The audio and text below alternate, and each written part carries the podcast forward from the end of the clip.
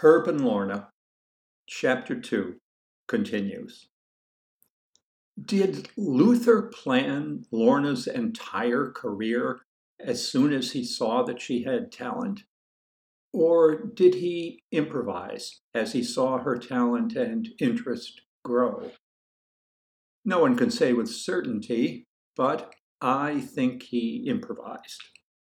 I suspect that Luther was too cautious about his coarse goods work and too concerned about his standing in the family to have permitted himself even to imagine his brother's daughter as an apprentice in coarse goods making when he first recognized her talent at the age of four. On the other hand, he was too calculating a sort not to have considered from the start what an asset she could become with the right training. In any event, Luther saw that she got that training. He moved her through every aspect of jewelry making at a quick pace, always in the direction of the more skilled, the more aesthetically demanding. By the time she was 16, Lorna had become one of the best ivory carvers in Chacallit, which made her one of the best in the men's jewelry business. The work required all the skills that Uncle Luther had taught her. The carvers sat around a circular table, at the center of which was the archetype of the product that was currently required a rampant lion say, constructed by Luther in paper mache, several times larger than what the carvers would produce. The ivory carvers would duplicate the archetype as precisely as they could in the form of, for example, insets for a set of shirt studs. One afternoon, Uncle Luther came to the carving room and stood behind Lorna while she worked. He said nothing until the day's work was done, and then he asked her to wait until the others had left. When they had, he picked up one of the pieces she had carved, looked at it closely, and sighed. Lorna, he said, you are an astounding copyist. Do you know that? I have a good eye, she said. A good eye? A good hand, a good imagination. You seem to understand how to adjust the proportions in a miniature so that the apparent proportions of the original are preserved. Thank you, she said. Lorna, he asked, looking into her eyes, how would you like to carve human figures?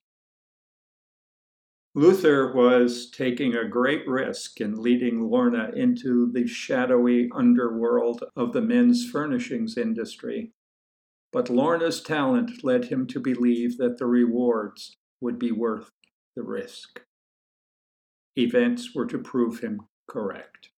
Lorna became as good at copying the human figure in ivory as she had been at copying lions and horses and such.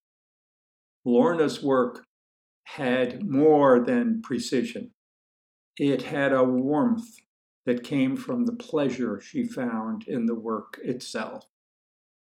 This pleasure had had its origin in Lorna's desire to please Luther, to win his approval, to do work that was worthy of his approval.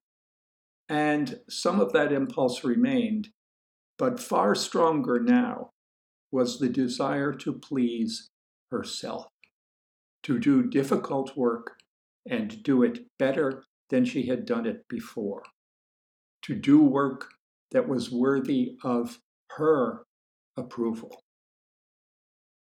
Luther had two reasons for thinking that Lorna was likely to be and to remain circumspect about the new work he gave her to do.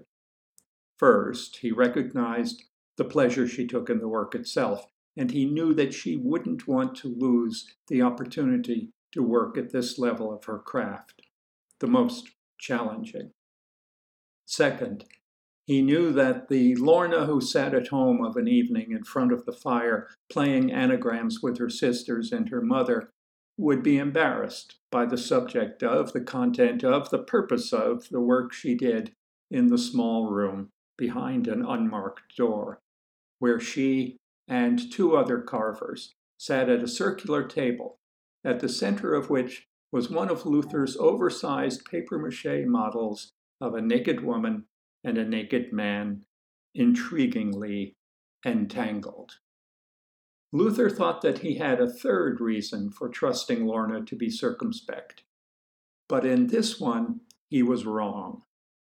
He thought that he detected in Lorna signs of the awakening of a desire for him of the sort that Bertha felt.